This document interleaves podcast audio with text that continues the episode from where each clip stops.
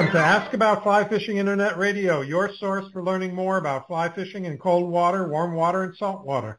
Hello, I'm Roger Mays, your host for tonight's show. On this broadcast, we'll be featuring Michelle White, and she'll be answering your questions on Subaru-able Brookie Venues in South Park, Colorado. You'll find out more about that in just a minute. This show will be 90 minutes in length. We're broadcasting live over the Internet. If you'd like to ask Michelle a question, just go to our homepage at askaboutflyfishing.com and use the Q&A text box to send us your question. We'll receive your question immediately, and we'll try to answer as many of them as possible on the show tonight. And while you're there, make sure you sign up to receive our announcements so you don't miss out on any of our future broadcasts. Just fill out the form on the right side of our homepage, and we'll let you know when the next live show will be. This broadcast is being recorded and will be available for playback on our website about 48 hours after the show ends. You can also find it on any of the podcast distribution sites like Apple Podcasts, Google Podcasts, Stitcher, or wherever you listen to your podcasts.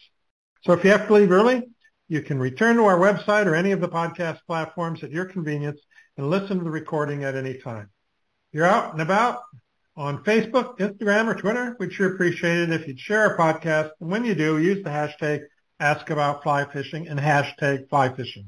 In fact, if you have a moment, do it right now and let other people know about the great show we're hosting tonight. Content of this broadcast is copyrighted and is the property of the Knowledge Group, Inc., doing business as Ask About Fly Fishing. When we return, we'll be talking with Michelle White about Subaru-able Brookie Venues in South Park, Colorado. The Colorado River at Lee's Ferry is called by some the world's largest spring creek. It's a massive clear-running tailwater fishery that runs 15.5 miles from the base of the Glen Canyon Dam to the upper reaches of the Grand Canyon. At times, it gives the impression of being not one or two, but a series of parallel spring creek-like waterways. The fishing is great, and the scenery is gorgeous. Lee's Ferry Anglers provides professional guide service to this outstanding rainbow trout fishery, as well as food and lodging at Cliff Dwellers Restaurant and Lodge. See for yourself why Lee's Ferry is on every fly fisher's must-do list. Visit leesferryanglers.com or call them at 800-962-9755. That's leesferryanglers.com or call them at 800-962-9755. Before we introduce Michelle, we'd like to let you know about the great prizes we have to give away tonight. For our drawing tonight, we'll be giving away a one-year membership to Fly Fishers International and a one-year membership to Trout Unlimited. Now, if you haven't registered yet for the drawing, you can do so now. Just go to our homepage at askaboutflyfishing.com and look for the link under Michelle's section that says Register for a Free Drawing. Click on that link and fill out the form, and we'll announce the winner at the end of the show. We'll also be giving away a copy of Michelle's latest book, Subaru-able Brookie Venues in South Park, Colorado, courtesy of Tumbling Trout. Here's how you can win. You must be the first person to answer the question we ask at the end of the show. The question's going to be about something that Michelle and I talk about during the show. So take notes, pay attention, and type fast, and you may be the proud winner of Michelle's latest book, Subaru-able Brookie Venues in South Park, Colorado. Our guest tonight is Michelle White. Michelle is a retired international exploration geologist. She owns Tumbling Trout Fly Shop in Lake George, Colorado, and is a professional fly fishing guide. She's been fishing and rowing a dory on the great rivers of the West for 25 years. Michelle White is a VP of Financial Development for Pikes Peak Chapter of Trout Unlimited and volunteers on many regional river conservation events. She's a retired geologist and writes articles about the outdoors, most of which have been published in the Mountain Gazette. She is also the author of 5 books, including Lesser Known Fly Fishing Venues in South Park and Subaru-able Brookie Venues in South Park, Colorado. Michelle, welcome back to Ask About Fly Fishing Internet Radio. Hello, Dr. Roger Maves. Thank you for having me aboard again. Yeah, I've never asked you what you're a doctor of, but I'm assuming because you're a doctor, PhD, it's a doctor of philosophy. No, it's a doctor of life experiences. I'm not a doctor. And well deserved. It's just my initials are DR. So how hilarious is that? Yeah, it's a funny thing. One of my email addresses is drmaves at tkgi.com. And so everybody, as soon as, you know, whether it's, you know, a tech support people in India or whatever, just call me Dr. Mays. So I just let it fly most of the times, but I have to I have to make a distinction tonight. Well, I'm glad you did correct me on that, but I do like to imagine you being like an Ivy League dude and having a cardigan sweater and a little pipe and sitting on a bank fishing. We're going to talk about science tonight anyway. We're going to talk about species and genus and stuff like that. Oh, okay, okay. No, I'm exactly the opposite of what you described. But anyway. I'll hook you. Okay. All right. So, yeah, last time we talked, we were talking about really the Tarryall area and fishing that area.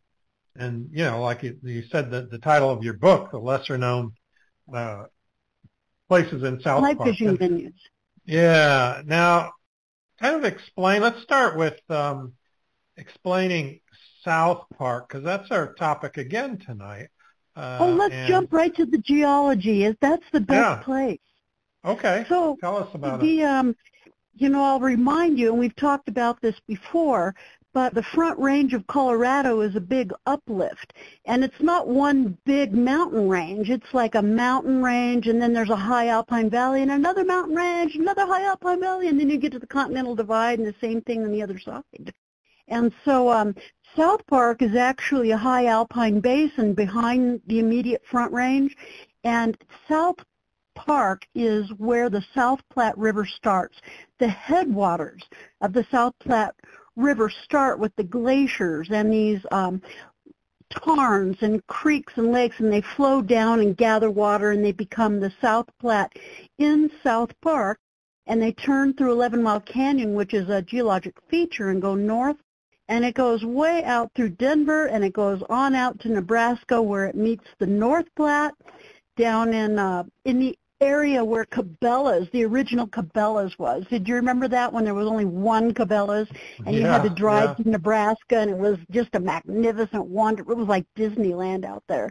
Anyway, that's where the confluence is of the North Platte and the South Platte, and below Lake McConaughey is also a tails, and then it flows into the Missouri River, and it flows on down into the Mississippi River and thus into the Gulf of Mexico.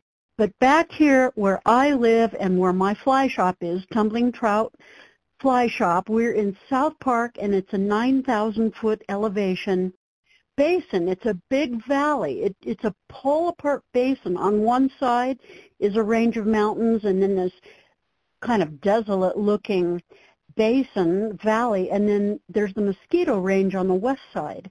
And the reason South Park is so desolate looking, people go, there's no trees, and they move here and they try to plant trees.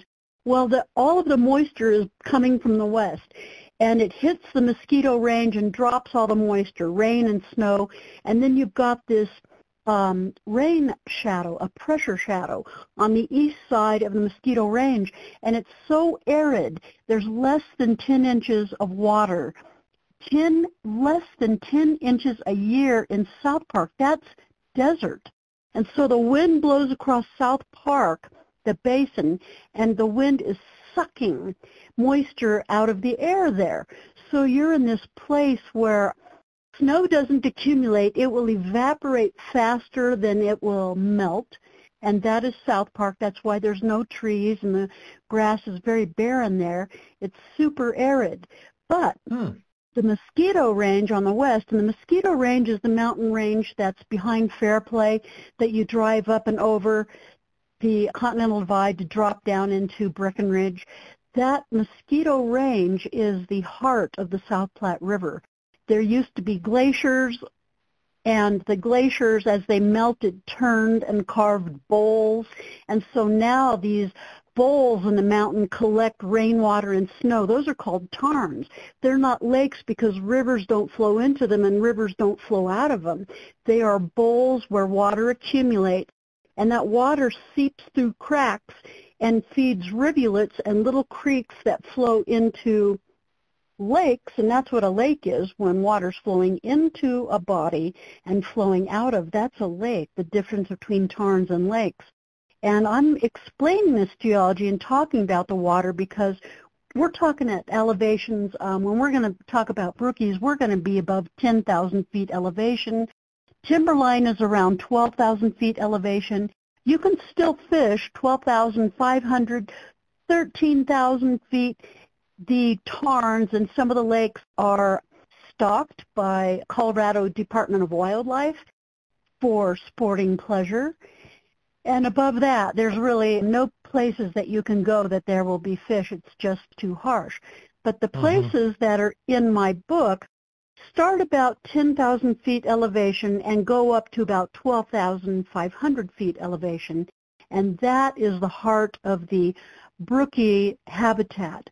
My previous book, Lesser Known Fly Fishing Venues, was all of the public waters available. If it's free and it's public access in South Park, it's in that book, Lesser Known Fly Fishing Venues. And that's around 9,000 feet elevation, and it goes up into the foothills behind Fairplay, and then that book ends. The book is about the larger bodies of water, the South Fork, the Middle Fork, Tarryall River, Lost Creek. And this book, Subaru-able, is the high country venue, smaller creeks and lakes and tarns and beaver ponds. And it's not just brook trout, but there are also brown trout and cutthroat, and intermittently a rainbow if it has been stocked up there. But the habitat of the brook trout is kind of a slot, and by a slot, I mean that between about 9,000 feet up to maybe 10,000 feet, you have the brown trout will overlap the same habitat as the brookies, and the brown trout eat brookies. And then about 10,000 feet, the brown trout kind of drop out. It's just too high a habitat for the brown trout. They don't go higher when they're spawning in the fall. But you get up higher around 11,000 feet, 12,000 feet, and you might start getting into the habitat where cutthroat overlapping with the brook trout. Now, depending on the way that trout and brookies spawn and where they pick places to spawn, the spawns don't overlap very well, and it ends up that the cutthroats at those elevations compete better than the brookies, and so the cutthroats feed on the brookies, especially spawned brookies, and so there's a slot between about 10,000 and 12,000 feet where you're probably mostly getting brookies. And if you're at the lower end, you might be getting brown trout, and if you get juvenile brown trout, they look like brookies. And if you get up at the higher end, you might be picking up cutthroat trout. And boy, those are just amazing days when you have when you're fishing for brookies and you pick up a cutthroat trout, and you know this is a wild fish that has been spawned in these waters and lives in those waters and is migrating around out there. Is just really magical. Yeah, yeah.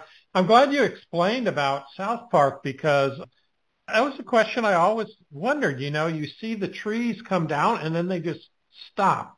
And and when we left the last time I saw you a few weeks ago, Julie and I did a exploration drive, which we do, which is just going down roads we haven't been down before.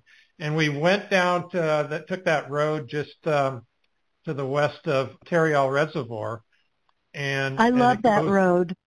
Goes up over the top and down into Hartsel. Premier Gulch Road. Yeah. And we're up there, and we're up at the top, and Julie goes, those are bristlecone pines up there. And I said, I think you're right. Let's go see. There are bristlecone pines. Yes, and these are the same trees that in California are famous for being the oldest organisms on the planet. Bristlecone pine trees are 2,000 or more years old. And we have bristlecone pines in the Mosquito Range, particularly around Alma. And over there too. Yeah, yeah. There's a bristlecone pine viewing footpath in the vicinity of Alma. And actually, there are 17 chapters in my book specific to each of these creeks that I've written up for people. And in the beginning of each chapter, and we'll talk about this, I will mention if there's something like if the fishing is not so great, but I think you should go there anyway. I'll mention that. Yeah. And so up by Alma, there are some creeks that are fantastic, and they lead to fantastic things, although the fishing is not so great on that creek, but you can fish it. Yeah. And one of the things is in the vicinity of Alma, especially if you're with people who don't fish or people who are bored or people who are new to Colorado, as long as they're not getting sick from the elevation, you can take a drive to this area where the bristlecone pines are, and you can walk and be amongst, and you are right at the edge of timberline. All right. It's austere. Yep. And the mountains go higher, higher, higher than timberline. And you're in this band of bristlecone pines, and you can touch them. You can be right there. And part of the feeling I get when I'm up there in that kind of country, and I love being alone, and that is my favorite when I'm up there alone.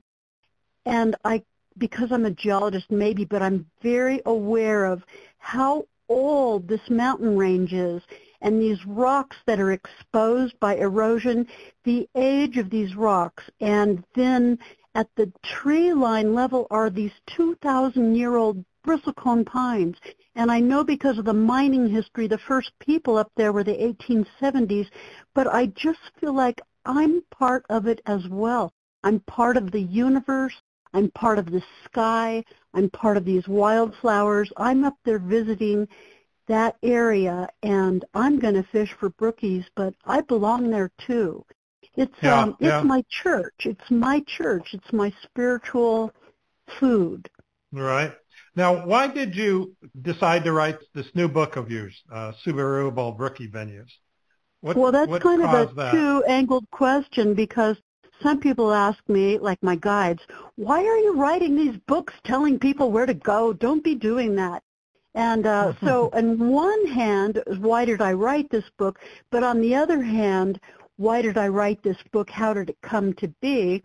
I write these books because when my door opens in my shop, the people walking in there, some of them have driven for 2, maybe 3 hours.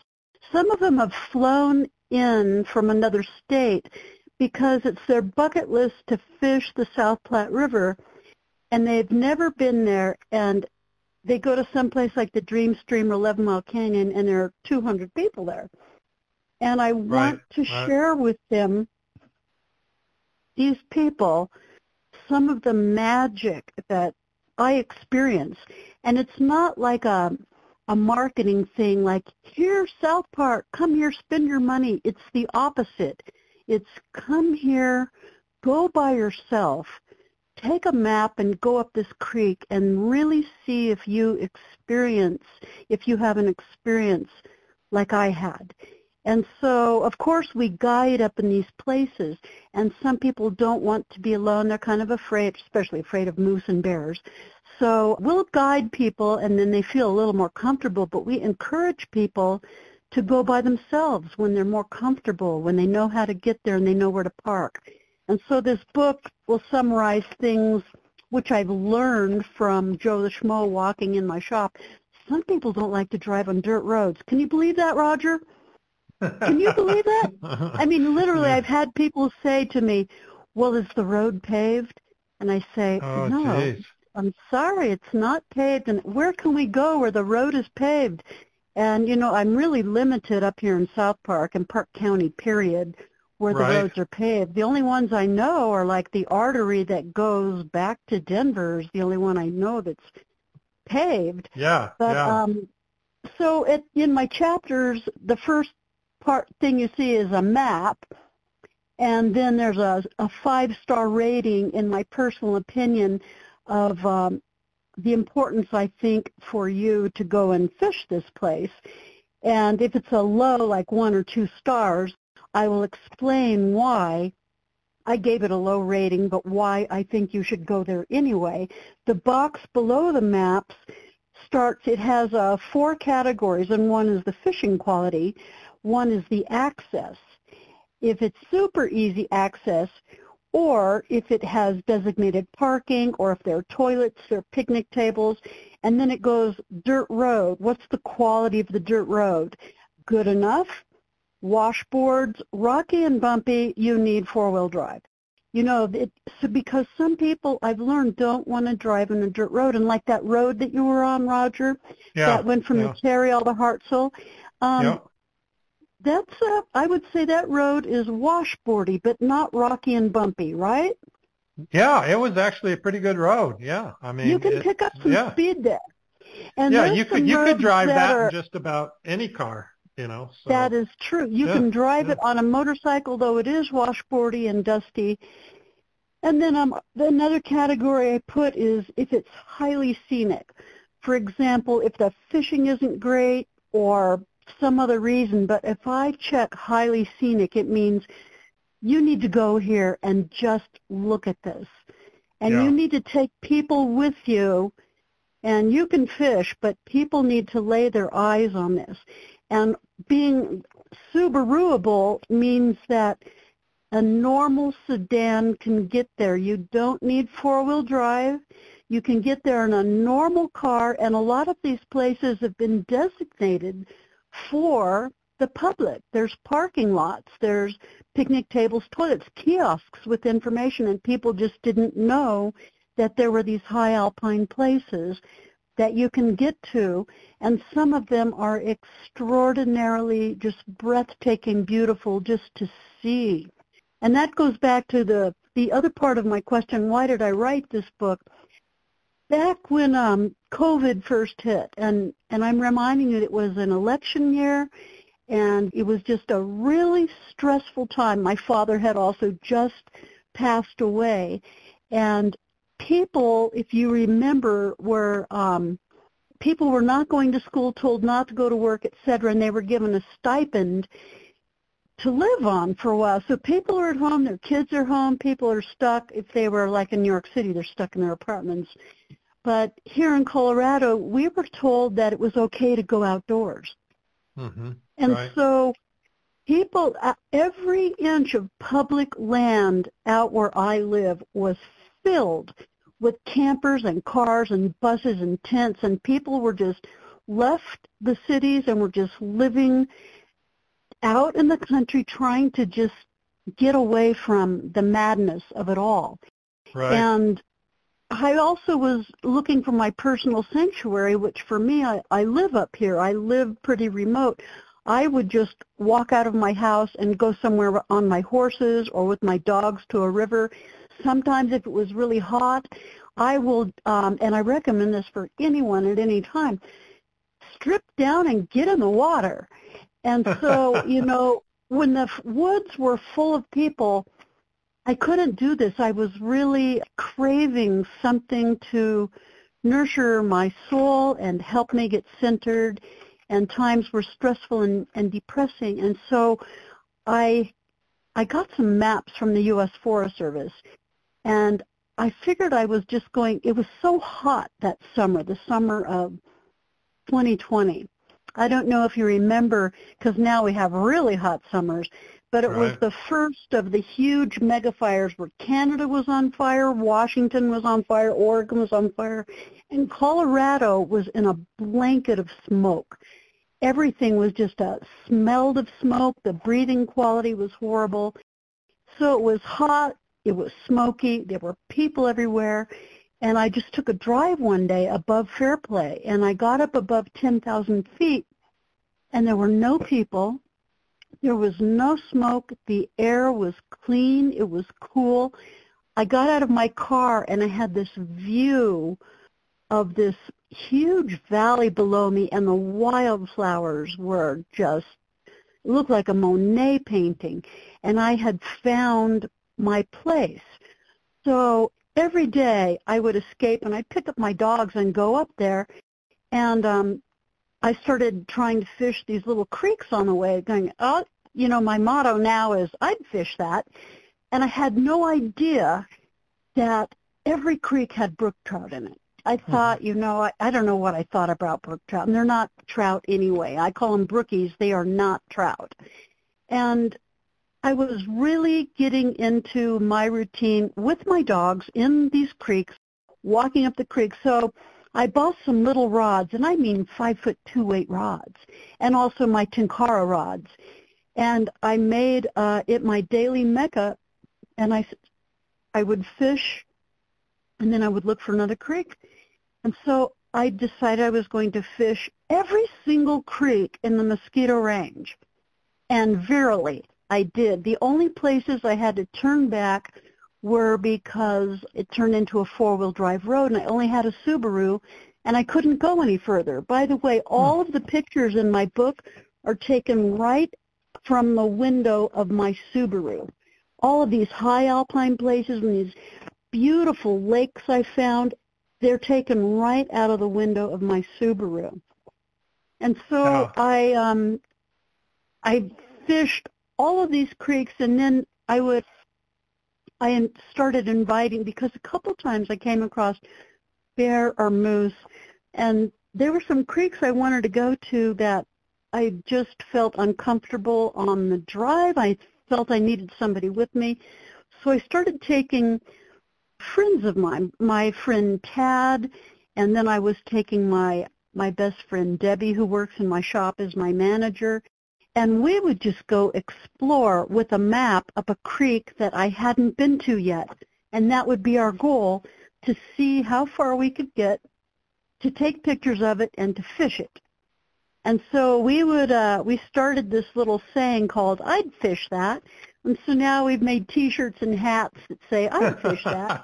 Because if we saw anything that was water, we found a lot of these creeks that we would find would look like from the car 1 or 2 feet wide, and we'd like, let's check it out. And then we'd look and find that there were really deep holes, and these fish would go and these really narrow creeks in some places were really deep. And so we would just see, as we're driving somewhere else, we would see a spot and we'd circle it to make a point to come back there, and we both would just like lean out the car and look out the window and say, I'd fish that. And then we'd come back another day and fish it. And so by the time I visited all these creeks, and it really came down to, well, if I'm going to fish all these creeks, then I have to go to this one. And it took me a couple of summers to do it, full time going to fish every creek. It turned into 17 chapters, because there are 17 major creeks that you can access, public access, and fish for brookies in the Mosquito Range of South Park. We were also stepping out and going out of, I was going up above Salida, and I was going above Buena Vista. So I just wrote this book with creeks in South Park. It's the Mosquito Range. And in the back of the book, I listed creeks that I did not put in the book, and I said why I didn't put them in the book. In some cases, most of them were completely land-bound by private owners, and you couldn't fish them. Couldn't get to unless it. Yeah, you had, yeah. There's a handful of creeks in the back, and you say, well, this one's not in there. Go to the back of the book and see why I didn't put it there. There's 1 or 2 creeks I gave 1 star because the fishing was just paltry.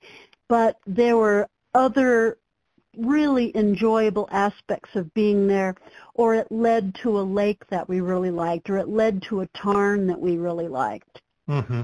Yeah. So that's how the book came about. Well, great. We've got to take a break here, Michelle. No way. Yeah. We're going to interrupt you. And when we come back, we're going to talk about brookies and learn a little bit more about brookies. So, I'd love to. Right? Okay. We'll be back in about 30 seconds. Okay. The Ugly Bug Fly Shop in Casper, Wyoming has been serving fly fishers in Wyoming and around the world since 1983. Their selection of top-of-the-line gear and a huge assortment of flies is one of the best in the land. All products are available in their fly shop and online. Looking for advice? Just give them a call, and their expert professional staff will help you with whatever you need. Visit the Ugly Bug Fly Shop today at uglybugflyshop.com or call them at 866-845-9284. Again, it's the uglybugflyshop.com, or call them at 866-845-9284. You're listening to Ask About Fly Fishing Internet Radio. We're talking with Michelle White about Subaru-able Brookie venues in South Park, Colorado. If you'd like to ask Michelle a question, just go to our homepage at askaboutflyfishing.com and use that Q&A text box to send us your question. So, Michelle, I always ask my guests at this point in the show, you know, what's going on in your fly fishing world? So tell us about your shop or anything else that you might want to share about fly fishing in your world. Well, this has been a banner year. We've had this crazy wet spring, which is made for a lot of mosquitoes and biting bugs, but it also completely flushed out our beautiful riparian habitat. Green, green, green, lots of green, and there are so many different hatches coming off. It's a really beautiful time to fish. And then the water usually, you know, after runoff, it starts getting low and starts getting warm. And then we got a second deluge of rainfall, which has brought the water back up. Here in August, we're usually like running to the high country or looking for cool water to fish. But the water's back up again. And it's clear enough, and it'll probably start dropping again unless we get another deluge of rain. It's been a wonderful summer of fishing. And I'm just moving into dry fly fishing now, where one fly, that's all you need. And I'm innately lazy, and I just love fishing with just one fly. If you're on a river out here, proper river, you just need a hopper or a caddis or a stonefly or a stimulator, and that'll do ya. And if you get up in the higher alpine creeks and brookie venues, at this time of year, I like using a purple haze or something with a prominent white post. You use purple and blues and these kind of colors late in the summer when there's a lot of hatch and a lot of naturals on the water, and the trout are just, they have so many choices of what they want to eat. You put a color out there that'll make that your fly stand out momentarily. So a trout should select your fly versus the naturals that are in the water. And so I like fishing with a purple haze or a stimulator this time of year for that reason. If you try using these patterns earlier in the year, they don't usually work because trout are still waking up and they're still being really picky and putting their eyeball right in the fly and thinking about it. Yeah. So tell us about your shop and your guide service and, you know, the services you provide in case people want to come over there. My shop is in Lake George, which is right on Highway 24 in Park County. And the town of Lake George has like 4 buildings in it. We're in a gray log building on the end. We're open every day, 7 to 5, and if you call us in advance, we can be there earlier or later. Sometimes we are there earlier or later, but we have a very well-fleshed-out website, tumblingtrout.com, with many pages in there. I update the weather and the fishing conditions and the flows and the hatches regularly, like every couple of days, especially if something has happened, like if there was a big rainfall and there was a big flood out on the Dream Stream, I'll update that right away and tell people where they should go. So if you have any questions about what to use, where to go, what the weather is supposed to be, you can visit my website, Fishing Status.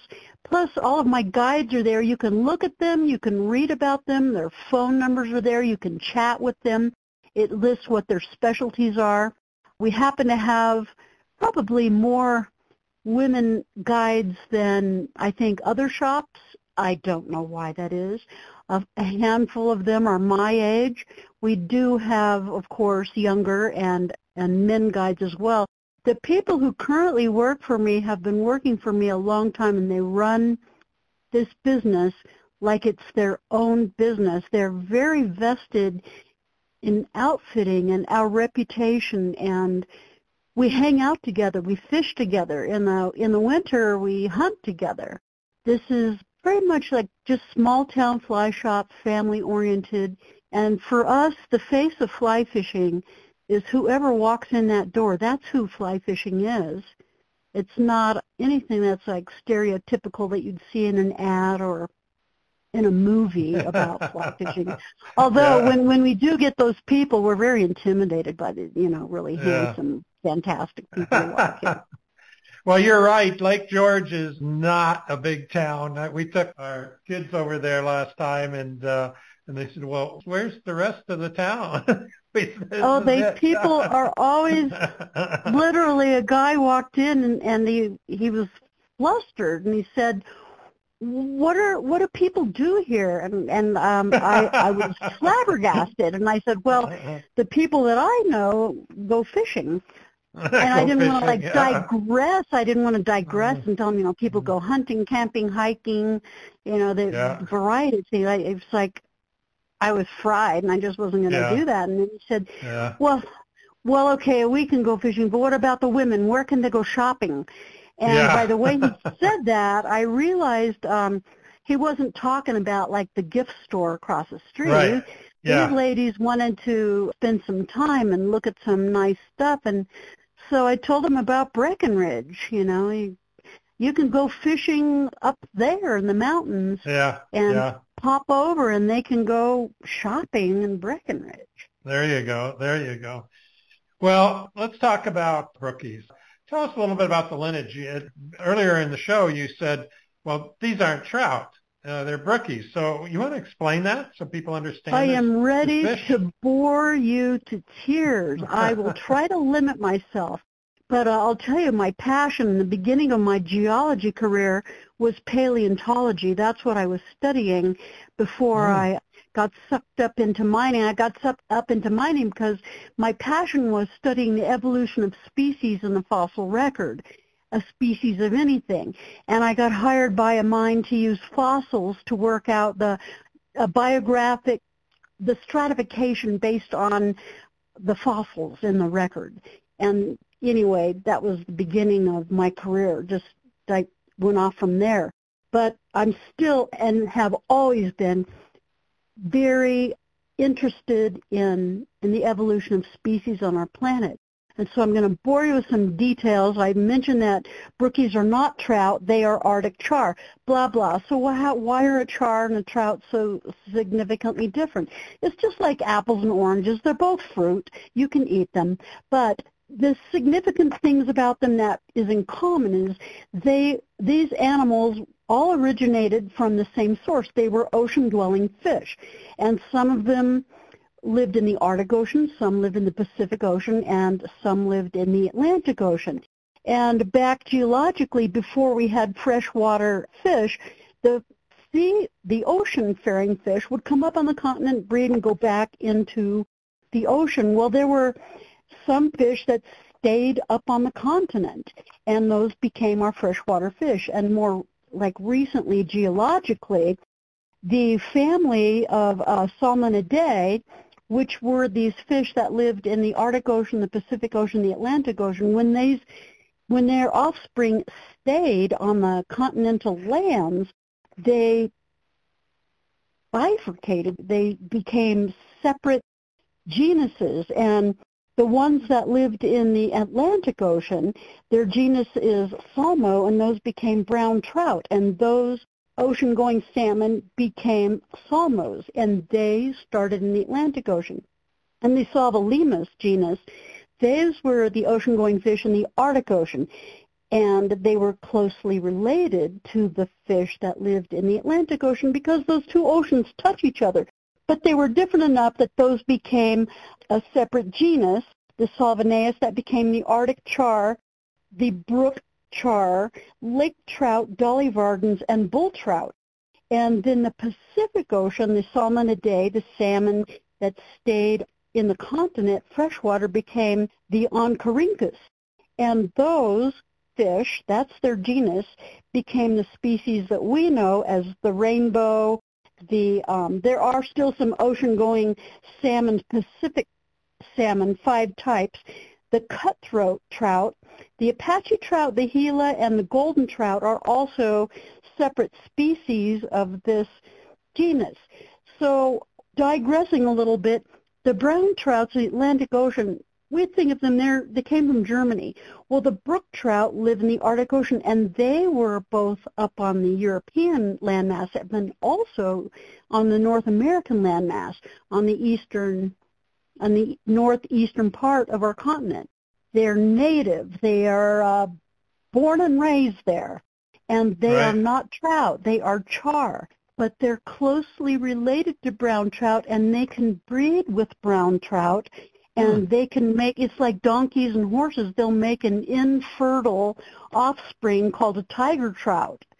And this can is, of course, we make these in hatcheries because we like to sell them to people who want to buy them, but it can happen in nature as well because, like here in South Park, the brown trout and the brookie do overlap, and although they have different spawning times, they can throw some hybrids, although those hybrids will be sterile. Now, the rainbow trout... Have you found? I think that I have.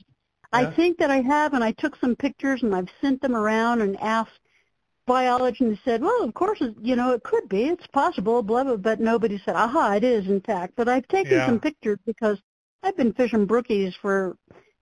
primarily fishing brookies pretty intensely for the last 2 years in a small habitat that is just the Mosquito Range, not like all over Kingdom Come, just in really closed habitat here.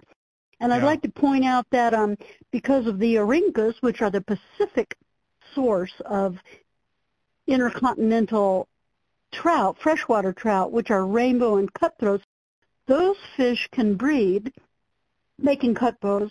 We can make cutbows in the hatcheries, but they also breed in nature and make wild cutbows, and those fish are not sterile. They can reproduce.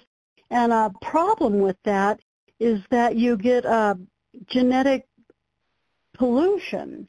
And so when we move cutthroats around or we put cutbows in different places, it's really had an impact on the purity, the pure strains of trout that are in Colorado. Now, the only native trout to Colorado are 5 species of cutthroat. Rainbow are not native to Colorado. Brookies are not native, and neither are brown trout. Those were all introduced. We had 5 species of cutthroat that are native to Colorado. The greenback cutthroat trout was nearly extinct, but they found a population living in Bear Creek in El Paso County on Pikes Peak, and Trout Unlimited, particularly Pikes Peak Chapter of Trout Unlimited, really puts a lot of effort into protecting that habitat. The state and federal have every year they collect the eggs and fertilize them and raise them and then plant them in other places in Colorado, and it's becoming pretty successful. I think those fish have been saved from the brink of extinction. And I've seen that they're in Rocky Mountain National Park now. They've got certain streams up there with the greenbacks. There are places that you can, and there are some creeks in South Park that I thought that I was catching greenback cutthroat trout because they looked exactly like it. And so I took pictures and sent them to the state, and the state biologists would say, oh, yeah, we know those are there. Those are not pure greenback. They're genetically impure.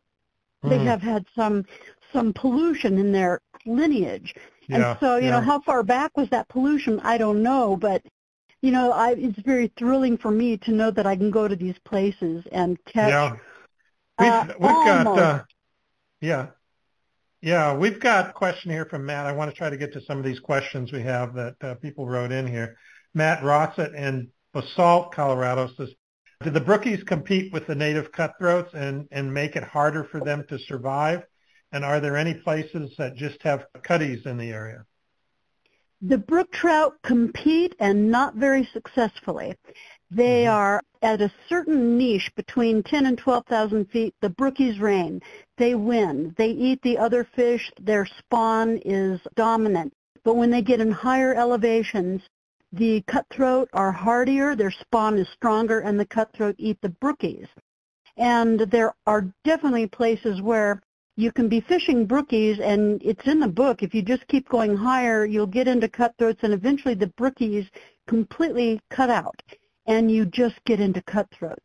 And there's some wonderful creeks that you can access driving to. They're in my book, one of which is Kite Lake, where you can fish for brookies in Buckskin Creek all the way up. And then it gets a little gnarly, but I've made it in my Subaru, and when I got up to the top, there were other Subarus there. I'd almost turned around until, I just didn't. I wanted to get up there. And in that case, with a Kite Lake, and there's a pick, the first fish I caught there was a big, beautiful cutthroat. Oh. And in my book, it will say, in particular that place, if you would like to hike another mile, you can hike on a rocky path a mile up to Lake Emma, which is known for astoundingly large fish. And so in chapters, if it comes to a place where you can fish, you've got there in a Subaru, but if you're willing to hike, it will say you can hike up here and you can go to another lake. Yeah, and we just we got a question in here live from on the internet that relates exactly to what you just said. Thomas in Littleton, he says, what bug would you use tomorrow at Lake Emma above Kite Lake? Thinking of going tomorrow.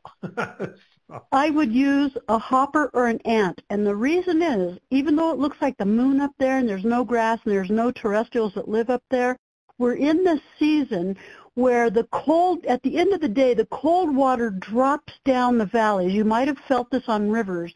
The wind picks up. It gets really windy and cold, and that's because the hot air is rising, and the hot air blows up these mountain chutes up to the very top. It's a swap between the cold air and the hot air. If you're rowing on the river, you'll have to be rowing like a slave to get downstream during that time.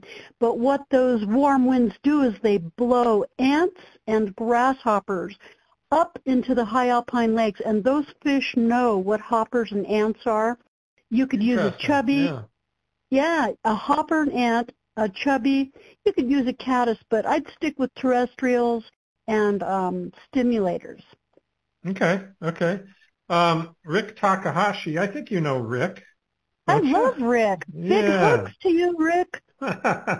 Yeah, he writes in and says, Michelle, are many of the streams and rivers you talk about easy to wade for more elderly and disabled fly fishers? Are these areas easily less challenging to drive to? Can you make suggestions for places to stay while visiting your area, restaurants you recommend? By the way, I just love your fly shop and what you bring to fly fishing. So can you answer some of Rick's questions there? That's a generous comment. And so I will mention in my chapters, if it's thick walk, if the walking is, like here on page 30, it says, talking about Teeter, Michigan Creek, it says it's highly overgrown and the walking is difficult. It's not good for someone with mobility issues. And so I put, the whole chapter is like a paragraph or two paragraphs. It's not like you're going to have to read to find something out. But it will put in here, there's a star. I said first there's a 5-star rating, then a map, and little box where it says fishing quality. And the next one down is super easy access. And if that's checked off, then it means this is a great place for people who have mobility issues, where it's easy walking and it's not very complicated. And also, we would love if you just called me and asked me or told me where you're going, or just wanted to know. If you had somebody who, and sometimes we get seriously critical people, what they're walking and want to fish, there's places where there are boardwalks built along beaver ponds, such as Beaver Creek just outside of Fairplay. Super easy access, very safe to access, even in a wheelchair, to fly fish for brookies.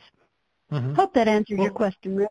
Yeah, he also asked, places to stay. Where would you stay if you were overnight over on there? On my website, there's a page that's just for lodging, and it lists the name of the places, the phone numbers, and how much it costs a night. Isn't that great? Because that's basically what you want to know, is you want to know how much does it cost. That's where I start. And so I also have some of my personal recommendations I have on my website with like video of the place and what it looks like. And we all have smartphones. You might just do a search to see. And so I encourage people to look at my website. There's, it would seem like there's not a lot of places in Lake George, but there actually is a lot of Airbnbs in the area. Oh, yeah, yeah. We don't have like a motel chains or anything. We have some nice lodges and cabins and that type of thing. Right. Okay. Gary Kaufman in North Carolina says, what months do you recommend for those of us flatlanders to book your guide service? For my guide services in general, we fish 365. There are 3 tailwaters, and they never freeze, and that's why I opened my fly shop in Lake George. But you probably wouldn't be comfortable fishing in the middle of winter, being from North Carolina. So reading my website, I like to take people pre-runoff, and the runoff is really high in June. So maybe the month of May would be pre-runoff and some stellar fishing that still might be a little chilly for some people. And then we fish all summer long. We know where to go. We're the only fly shop that has permits for all the public access in South Park, and we have U.S. Forest Service permits for the high alpine country also, and some private waters up around 10,000 and 11,000 feet. So if it's really hot and the water's low, we always have some place that we can take you. I'd have to tell you that that's a hard question to answer, other than July is probably the biggest, busiest month. 4th of July starts in June, like June 15th. And right now, 4th of July is still going. By that, I mean there's people everywhere. And so you really need someone to tell you, well, why don't you try this water? Why don't you go over here? I haven't seen anybody over here in the last few days. Yeah. Well, you know, when we were up there a couple of weeks ago, busy part, and, you know, I stopped in your shop, we talked, and you said, oh, well, go fishing up in that section, the meadow section up there. And you told us how to get there. My son-in-law, Dan, and I went up there. We were the only people on that stretch of, 3 miles? The only people. So, well, I usually try to – I do go out every day. If I'm not fishing, I'm at least exploring, or at least taking my horse somewhere or my dog, so that I can look at the water and talk intelligently about it.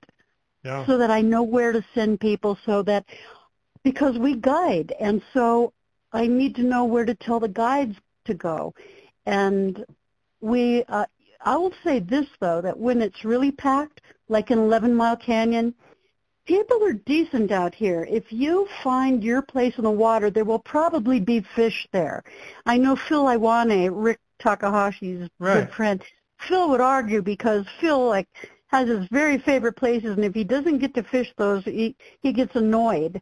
But there are fish everywhere. So if you go someplace and somebody's there, just fish somewhere else and wait until they go to dinner. The best fishing is in the evening anyway. I mean, people have been fishing all day. They go to dinner. That's a good time to arrive.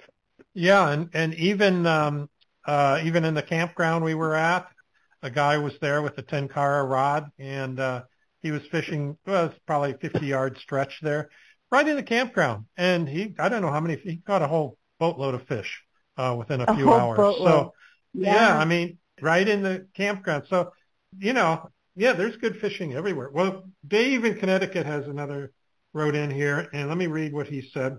He says, timely topic, as recently we sold our camper, the Beast, as have grown tired of campground scene and cost. We are considering replacing our F-350 pickup with a practical around-town vehicle that provides the ability of throwing together minimal gear and just going on the spur of the moment. Car/tent camping or wherever. You may discuss the limitations of Subaru-able fishing/camping during the podcast, but the Subaru Wilderness model is on our short list of replacement options, and we welcome your input on Subaru-able limitations struggling with the potential we may have be giving up accessing remote brookie streams here in the Northwest. There are things we're willing to sacrifice, but not chasing brookies in remote locations isn't one of them. Thank you. So you got a hardcore brookie fisherman here. I found no limitations to my Subaru. If water looked too deep, I would get out and walk through it to see if it really was too deep. And yeah. At the end of 2 years when I wrote this book, my husband went out and bought me a 94 Toyota 4Runner because I was beating my Subaru up. Just, I had tickled the muffler too many times or scraped my the rear end going through really deep ruts and things. And so it's broadened my horizon to go in my four-wheel drive vehicle. And actually it's put me in harm's way because I really pushed the envelope when I go somewhere and I have four-wheel drive. For my Subaru, I would fold the seats down, and I kept a blanket and pillow back there and emergency stuff in case of anything if I was going to be sleeping in my car. And also, all my fishing stuff fit in there. And because I was alone, I would just explore in my car, and if I felt nervous about the road condition, I'd get out and walk it to see how far would it be if I could turn around.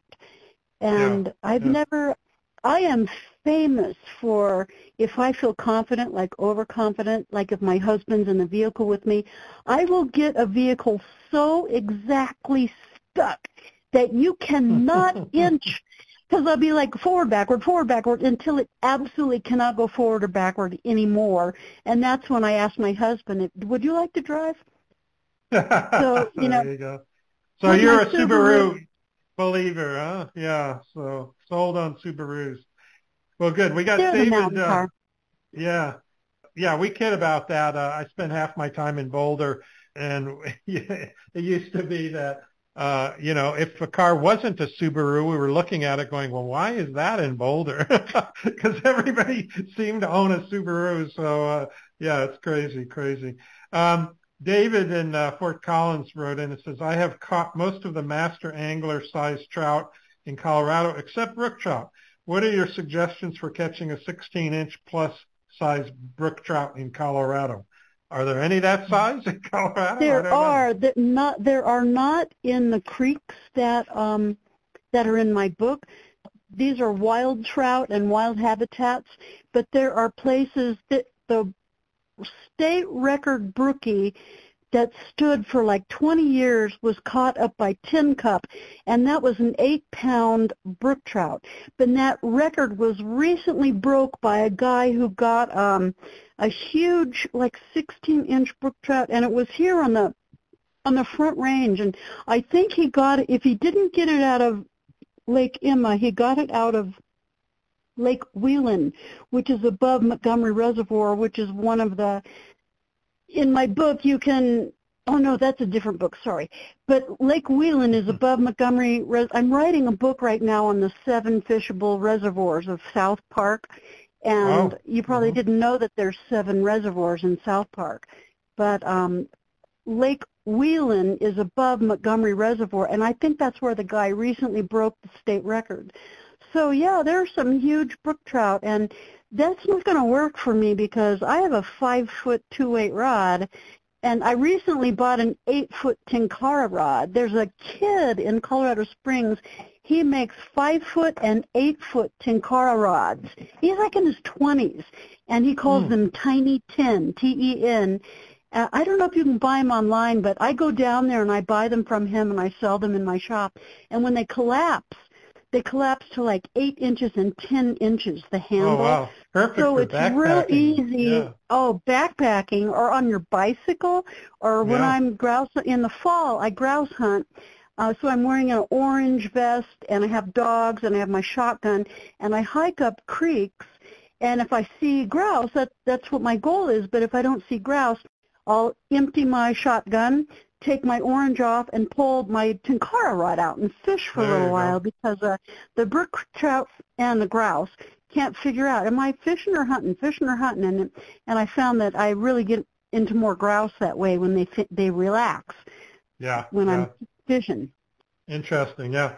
Listen, we have to take a quick break here, and then when we come back, we're going to talk about some fishing strategies, tactics you got, and some of the Subaru-able places that you've been going. So hang tight. We'll be right back. Okay, Roger. Fly Fishers International needs your support. Its conservation projects at both the national and club level are addressing critical issues of importance to fly fishers.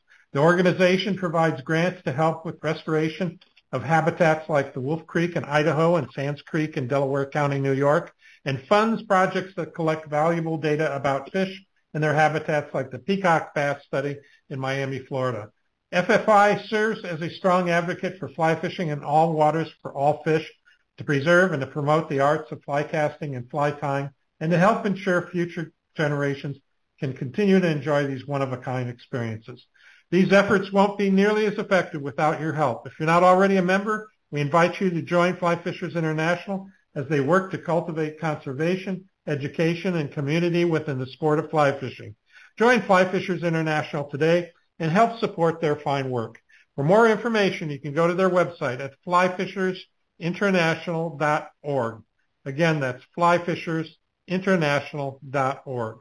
You're listening to Ask About Fly Fishing Internet Radio, and we're talking with Michelle White about Subaru-able Brookie Venues in South Park, Colorado. If you'd like to ask Michelle a question, just go to our homepage at askaboutflyfishing.com and put your question in that Q&A box, and we'll see if we can get to it tonight. All right, Michelle, you've mentioned a couple of times the size of rods that you're using. So you have is that what you recommend? Would you say a 5-foot 8-inch? Or what was that? Well, the reason is, and stealth is really important, and I'll get to that in just a sec. Most of these habitats have a lot of willows around them, and they're overgrown. And then they open up around beaver ponds. And people think that when they're fishing for brookies, they need a super fine, like 6X, 7X, long leader. And it's the opposite. These fish, when they're taking flies, they're not leader shy or line shy at all. They'll take flies before flies have hit the water. You want a short, fat, tough leader because you're going to be getting hung up on bushes and willows a lot, and on sticks and things, and you want to win when you're pulling your fly. And if you've got 6X, you're just going to keep losing your flies. And so short, fat leaders is the way to go because you're going to be getting hung up a lot, and because there's a lot of willows and bushes in these type of places. When I do come to a beaver pond, I do want a longer leader and a really fine leader because the water's very still and the fish feel a vibration of something hitting the water. When a fly lands on the water, if a natural lands on the water, the trout are aware of that. They're all like, their ears perk up. They have this lateral line on them, and that lateral line is for feeling vibrations in the water for lots of reasons, and one is they can locate food using that. They can also feel vibrations that are out of the water. If you're walking heavily, they can feel those vibrations. They can hear your voices, and they can see you. So you're not going to like this, but really tall or heavy people have a harder time catching brook trout than little short ladies do. First off, the trout don't take me seriously. They're like, she's not fishing, but it's true. And the other thing is that there's a cone of vision above a trout that it can see something outside the water because of the diffraction of light passing through the medium of water and then the medium of air. The light waves are bent over. That's when we're in the air looking down through water. You put a pencil in a glass, and the pencil under the water is kind of bent to the side. It happens the same when you're under the water looking up. So fish can see what's above them, and then they can see like images and refracted images that are bent to the side about 45 degrees, and below that is a blind cone. They can't see anything. So if you're far away from the edge of the bank and you're walking closer, if you walking slowly so you're not thumping, but you start getting shorter and shorter, literally crouching down, and then we're getting up to the bank, actually getting down on a knee. The trout can't see you. They might have felt you approaching, but they can't see you.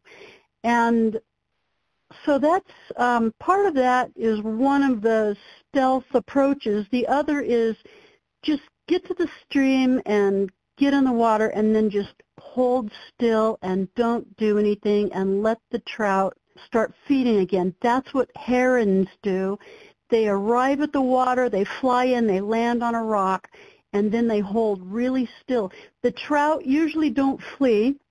They usually just stop feeding and go under the overhanging bank or against a rock, and they wait for you to leave.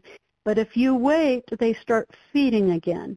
Sometimes when you go up to Brookie Creek, you'll just see them all flee. There's probably some left behind, but you really should try to be more stealthy. And also the cast, you're not going to be doing any back casting. You might think you are not back casting until you get hung up behind you, and then you realize you are back casting. So you use light roll cast and what's called a steeple cast, where you lift the line straight in the air and then you pull it down out of the air. It's called a steeple cast. You can actually get a little bit of distance with that. No back casting. And with Tinkara rods, if you have a really long rod, you can helicopter your fly in.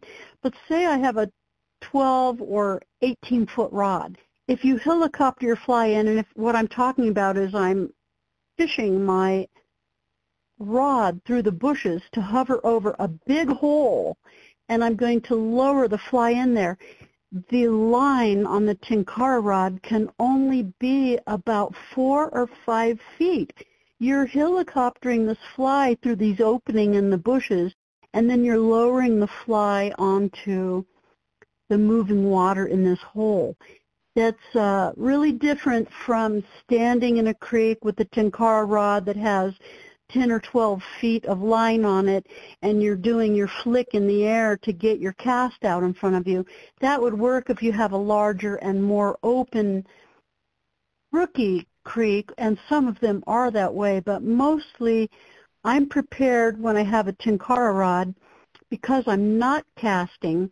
Instead of shortening or cutting the line, I'll just tie like a bow tie knot in it to shorten it up from 10 feet to 5 feet because I'm not casting. And because I've tied it in a bow, I can easily untie it and go back to fishing with 10 feet of line. And helicoptering in means that I've got Rick Takahashi's hopper on, the Takahashi hopper, and I'm lowering that down till it touches the water surface, and I might let it move down with the water, or I might pick it up and set it again on top of the water upstream and play that a few times to try to get the trout that's under the bank that's been seeing this fly to come out and hit it. Yeah, I just... I saw a guy there when we were camping last time on the Tarryall River, and he had Tinkara, and he didn't bow tie it like you were talking about, but he had cut his line way back. I mean, he probably had eight feet of line on there and leader because you just didn't need it, right? I mean, the casts were so short. Yeah. You want to be away from the bank. You want to be away from the edge and just lean your rod. You're back in the bushes on your knee, and you want it to send your, 13-foot rod just over the bank and helicopter your fly in and blindly know that the fly's touching the water, and then you're like, boing, you know a fish took it. Somebody takes it, yeah. I did, while you were talking, too, look up that tiny 10 that you were talking about. Yeah. It's the website is tinytinkara.com, and about $85. That's not bad for 4 foot 11-inch rod and collapsed. They're wonderful, 8 inches. And he has a 5 foot one as well. There, they're really nice rods. Yeah, and he's a very nice person as well. I'm all for youth. He's a youth, and he's being an entrepreneur, and I'm just so proud of him. Yeah. Ruben Amador in Monument, Colorado wrote in. He says, Michelle, you rock. What is your go-to dry fly of choice for fishing South Park? It's usually a size 18 purple haze. And that is, right now you can't go wrong with a caddis. You have to have a caddis or a yellow Sally because they're in your hair when you're walking through the weeds. But my go-to fly, and I've got this little wrist thing that I bought at the Denver Fly Fishing Show. It looks like an Apple Watch. It's a little fly box the size, maybe 1 inch by 2 inches, on a rubber wristband that sits in my wrist. And my latest thing is it holds 12 flies. And so I know I don't have 12 different flies because I'm going to lose some flies.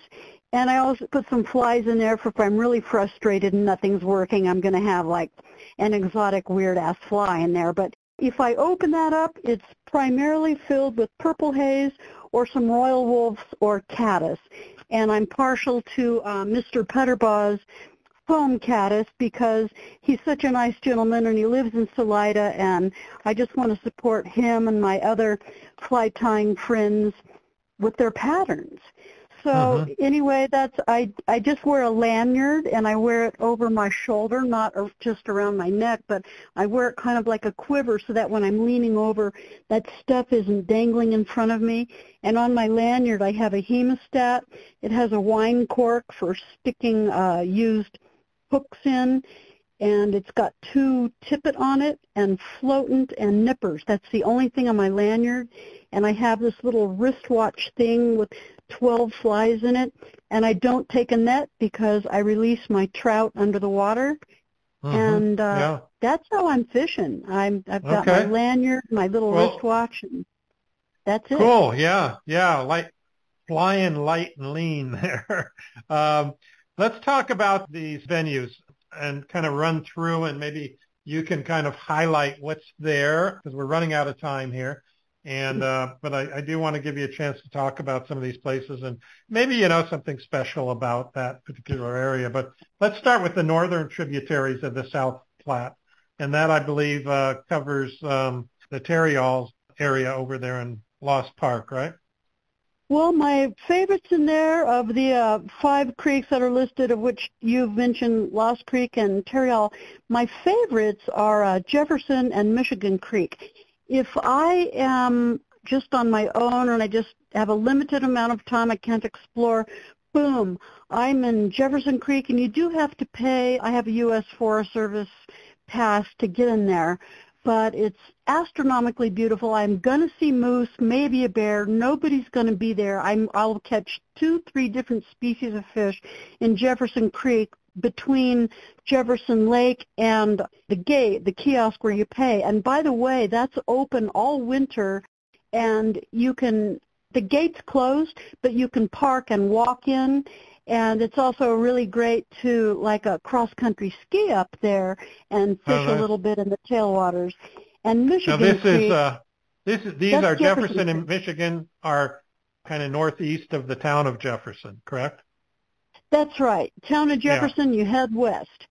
Okay, yeah. And Michigan Creek, boy, it's in a glacial basin that's just chock full of creeks, French Creek, Johnson Creek, Michigan Creek, and right now they're up because of the rain, and they're just astronomically beautiful, and they're just so full of fish. You just walk up and start fishing, but the beauty of that glacial basin, and you can also just camp anywhere. It's dispersed camping, and it's chock full of grouse. So it's one of my favorite places. It has logging trails that are closed to logging, but it makes for really easy walking access. You can get really deep in the woods on these logging trails to follow creeks or follow grouse, and your dogs can go with you. If they're trained dogs, you know, when you cut dogs loose in any of these environments, you're opening them up to elk, moose, bear, mountain lion. So you have to have dogs that will come when you tell them to come, and immediately because of that. Yeah, I had a friend of mine, dog wasn't trained, and it was loose, and ran into the woods, and he after a deer, And he went to get the dog. When he found the dog, the deer had picked him up with his antlers and put like six, wounds in that dog. And they I hate those stories. Oh, I know. Because my dogs are my children. They're my friends. We explore together. We spend a lot of time together. But, so it's amazing. Those deer can do major damage to a dog, just so people know. All kinds of things. Porcupine, skunk, stuff that you just don't want them to get in. They can bother other people. They can chase wildlife, etc. You got to train your dogs. Or if they're not trained, put an electric collar on them. Yeah. On also my chapters where I said if it's super easy access, if there's parking, it also says if it's dog friendly. So I'll check off if it's dog friendly or not. Okay. So what about the Middle Fork tributaries then? Middle Fork has my favorite creeks in it, the whole Middle Fork from Hartsel up. I mean, you're going through Tomahawk and Garo, and then you're going through Fairplay and upstream of the Fairplay beach. This is freestone waters. The trout you're catching are wild. They're spawned in those waters all the way up to their origins. All the creeks that feed into the Middle Creek, like Buckskin and Mosquito, those are probably my home creeks. The Middle Fork in the vicinity of Alma, you never know what you're going to catch there. The other day we caught what I think is a wild spawned rainbow. We know rainbows aren't indigenous, but it was a juvenile rainbow, and it still had the vertical bars on it. It wasn't a cutbow, and it was really healthy and didn't have any nubby fins like if it had been stocked. And the rainbows do spawn, as they do in the Dream Stream. There are successful spawns. The spawns just aren't strong enough. They are not replacing the parents. So there are trout that are born in the wild, that live in the wild, just not a lot of them. But I think in that Middle Fork above Alma, the other day, my client, we caught this juvenile rainbow, and I think it was a wild spawn rainbow. It was really exciting for me. I mean, that kind of stuff. I really dig that kind of stuff when we get an animal like that and just wondering about it, about its life, how it lives. That Alma area, that's where you were talking, if you want a side venture, go to see the bristlecone pines there. Yeah, that's a beautiful area there. And a lot of history, Alma's too. Alma's got some great food trucks, high-end food trucks there. High-end food trucks, all right. Yeah. All right. Yeah, so, and then we've got the South Fork tributaries as well, right? South Fork tributaries, yeah. 4 Mile Creek, Sheep Creek. These are smaller waters. They are all very remote, small, and just awesome beauty. And they go on and on and on. And so Rough and Tumbling Creek is probably my favorite because it was my first exploration by myself before I even owned a fly shop into what I thought was just wild water. And I didn't know where it was coming from, and I just learned to fish that creek, and then we started guiding on it.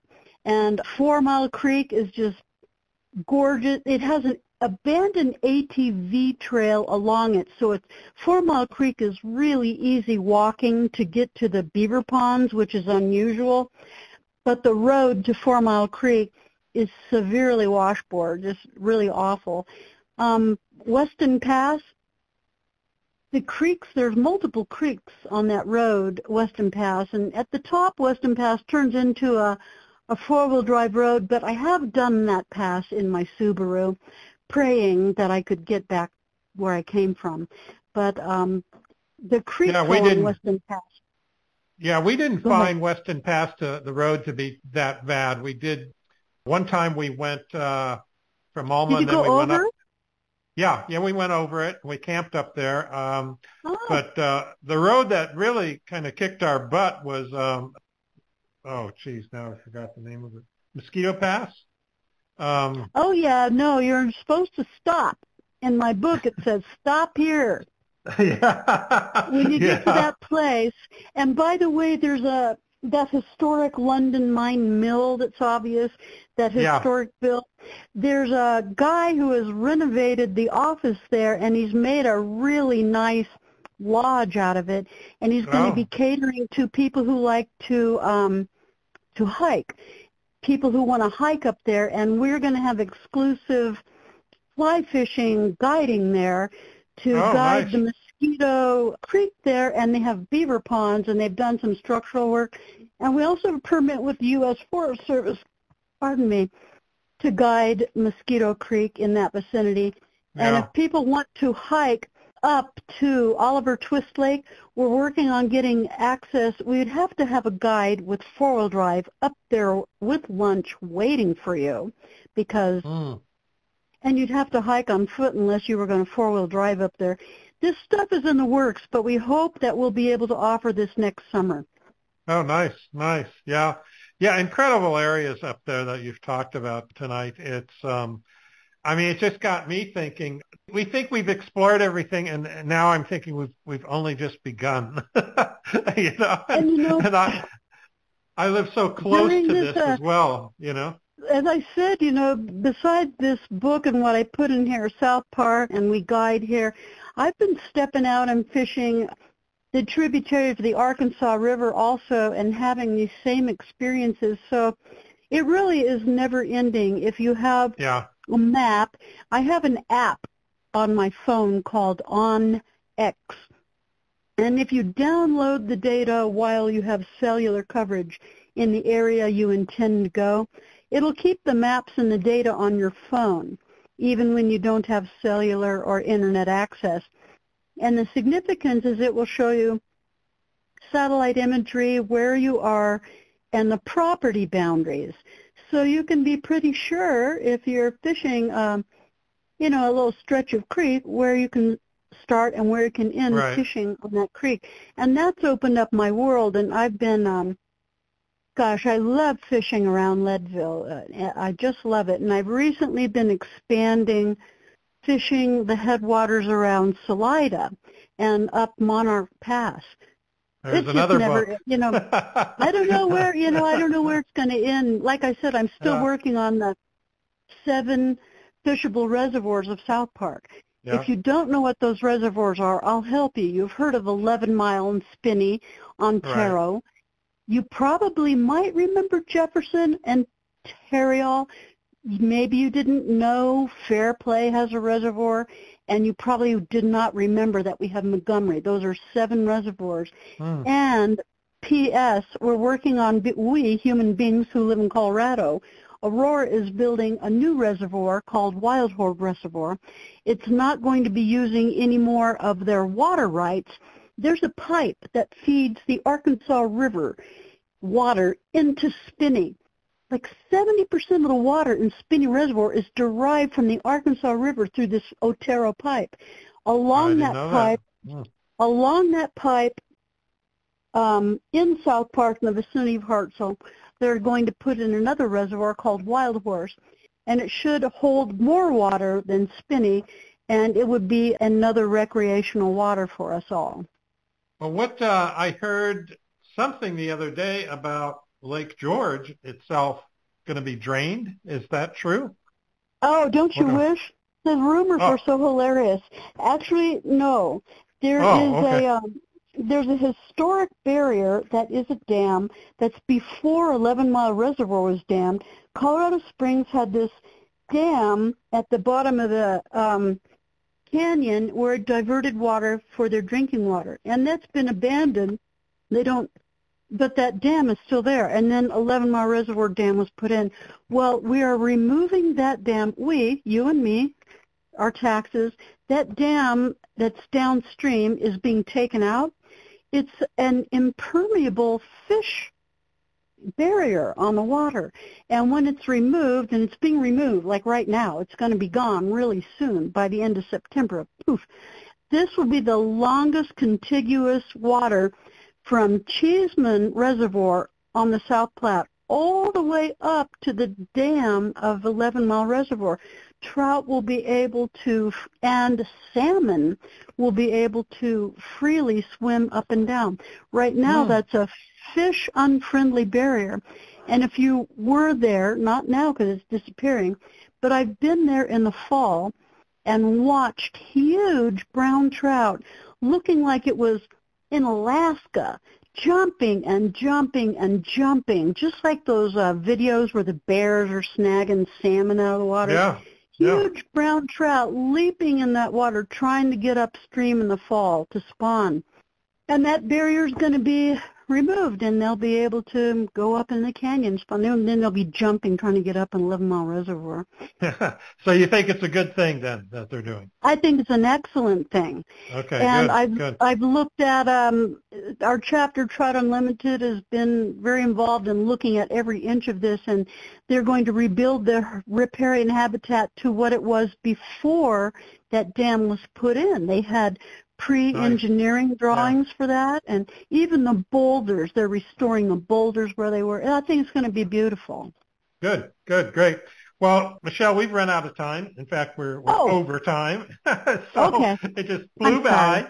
But oh no, don't be sorry. Don't be sorry. Okay. You know, we could probably go on for another hour, but I have to stop at some point. So but when we return, hang tight with me here because we're not done with you yet. We got some prizes. Don't we have prizes? Yeah. We're going to give away a one-year membership to Fly Fishers International, one-year membership to Trout Unlimited, and a copy of your new book, Subaru-able Brookie. And speaking of your new book, how can people order that? Should they go to your website? They can order it through my website or my shop. They can order it through Barnes & Noble, and they can order it through Amazon. Oh, okay, okay. I didn't know it was available in all those places. And your website is by Barnes & Noble. Okay. Your website is tumblingtrout.com, correct? Yep. Okay, so people can go there. And I expect if they order it there, they might get it autographed, right? Oh, I will definitely autograph it, and if if they have one that's not autographed, bring it to my shop. I'll autograph it. Yeah, there you go. Yeah, and be sure to stop in there as we did when we were in the area of Lake George as well. Well, hang tight. We'll be right back when we give away those prizes, and then we'll call it a night. So, okay. Reeling and Healing Midwest is a nonprofit organization that champions fly fishing retreats for women surviving and battling all types of cancer. Their mission is to introduce women to the healing powers of the sport of fly fishing and provide a one-of-a-kind experience on and off the water. This is accomplished through the elements of fly fishing, positive camaraderie, peer coaching, and a nurture and support network, which in turn renews the spirit and hope of each participant. Reeling and Healing Midwest is in need of trout flies, waders, leaders, fishing equipment, and other items. To view their current wish list and to learn how you can help support their retreats, visit fishon.org. Again, fishon.org, or you can call them at 616-855-4017. That's 616-855-4017. Just a quick reminder to everyone, before you leave our website tonight, please take a minute and give us your feedback about the show. You can find a link on our homepage in the section under tonight's show that says, "What did you think of the show?" Just click on that link and leave your comments. We'd really appreciate it. Now it's time to give away a few of our prizes here. The winners for our drawings are randomly selected from our show's registration database. So if you didn't register for tonight's show, it's too late now, but be sure you do it for the next show, and you'll have a chance to win some of these great prizes. So the first thing and the lucky winners will contact you after the show and provide you with information on how to receive your prize. So the first thing we're giving away is a one-year membership to Fly Fishers International. And you can learn more about FFI by going to flyfishersinternational.org. If you don't win tonight, go there and join anyway. It's a great organization to support. So now we'll give away a membership to that. I fire up my database here and press my magic button and get my random selection. Looks like Reed Dills in Colorado. So, Reed, congratulations.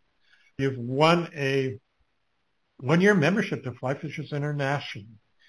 And now we'll give away a one-year membership to Trout Unlimited, another great organization to support, as does Michelle, and quite regularly. So, our winner for that is Roland Gaskill. Roland Gaskill in Tennessee. So, Roland, congratulations. Get a one-year membership to Trout Unlimited. And now we'll give away a copy of Michelle's latest book, Subaru-able Brookie Venues in South Park, Colorado, courtesy of Tumbling Trout. You can get it there. You can get it at Barnes & Noble and Amazon, as Michelle said. So be sure to do that if you're going to be fishing the area. I was up there with her other book, and you might want to get that one too. And using that quite effectively the last time we were up there. So, and I even had stopped in and had Michelle give me a little extra information there. So be sure to stop in and see her. But anyway, so what you got to do is you got to answer this question I'm going to ask, and you're going to put your answer in the question box or on their homepage. Yeah, we'll answer this. Well, a question came in while I'm trying to clear my queue here, so that's why I'm kind of hesitating. But it's a good question, and we'll answer that, Dennis, here in just a minute before we go. Okay, question is, when we were talking about the different venues in the South Park area, in the northern tributary areas, there were two creeks up there that Michelle was really excited about. What were the names of those two creeks in the northern tributary area there? Okay, we'll see if that's a good question and if I can get an answer. Hope that's not too hard, but if people are listening, they should be able to get that, taking notes. So we have to wait a minute. It takes a while for these people to hear us. There's a little bit of a delay, and then to get the answers in, Michelle. So meanwhile, let's answer Dennis's question here. He says, is there an overall outfitter that can put together a total trip together for us that you would recommend? That's something you can handle for them? We used to do that, but I would make suggestions. And I've done that before when people have contacted me by email and they've told me a time frame and how many people and maybe what the interests are. I will. I'm not going to be making reservations and dinner and stuff like that. Yeah, but I will give you an ideas of what people have done in our area, where they have stayed, and that type of thing. Yeah, that's good. So Dennis, just give Michelle a call and chat with her. And I noticed too, there's places to get horse back riding and stuff. I don't know if there's, I guess it depends on what they want too, you know. Do they want to go back in the woods with horses, or, you know, just do the fishing by car? Or there's a lot of different opportunities. Looks like I got an answer and a winner, I think, here on the question, Michelle. So the two that Jeff in Monte Vista, Colorado says Jefferson and Michigan Creeks. Is he correct? Yoo-hoo. And we got a winner. How did we know that someone was paying attention? First one. Yeah, well, now we got to... I couldn't have done that. Well, I'm impressed. I'm really impressed. The next one is the correct answer, another correct answer. I know, we got a lot of correct answers, so you had to be fast. You know, how many correct answers did you get? 5 so far, 6. Close it down. 7. Pick a time and close it down. Okay. I think that we can do 10 books for the first 10 people that have the answer. But you already said out loud what they are. So just we'll close it down. I've already stopped it. Yeah, it's okay. Done. So we can see. You get those people's information, Roger, Dr. Roger Maves. You get those people's information, and I'll get some books to them. Let's see here. Okay, did I delete them? Hold on. Let me can contact you again, okay? Mm-hmm. Let's see. Or, you know, I'll tell you this. I will email you the secret password, and if they come to my shop with the secret password, they can get a book. I'm serious. I will email you the secret password. I got them all here. All right. Okay. Let's see. I've got 6, I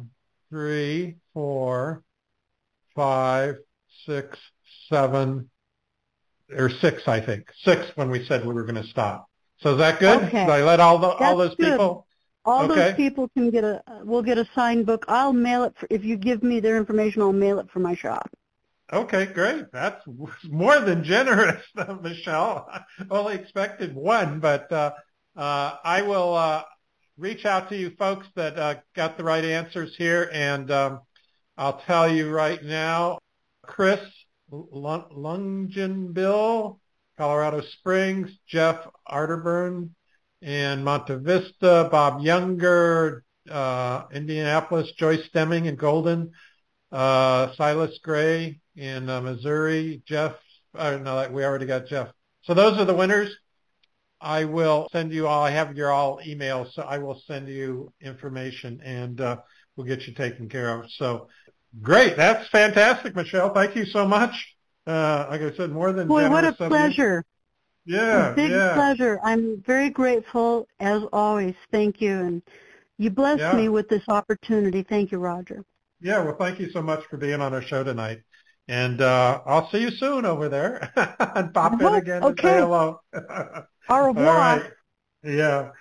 Hopefully, you've all found the podcast archive on our website. If you haven't, just look for the link on the top line menu.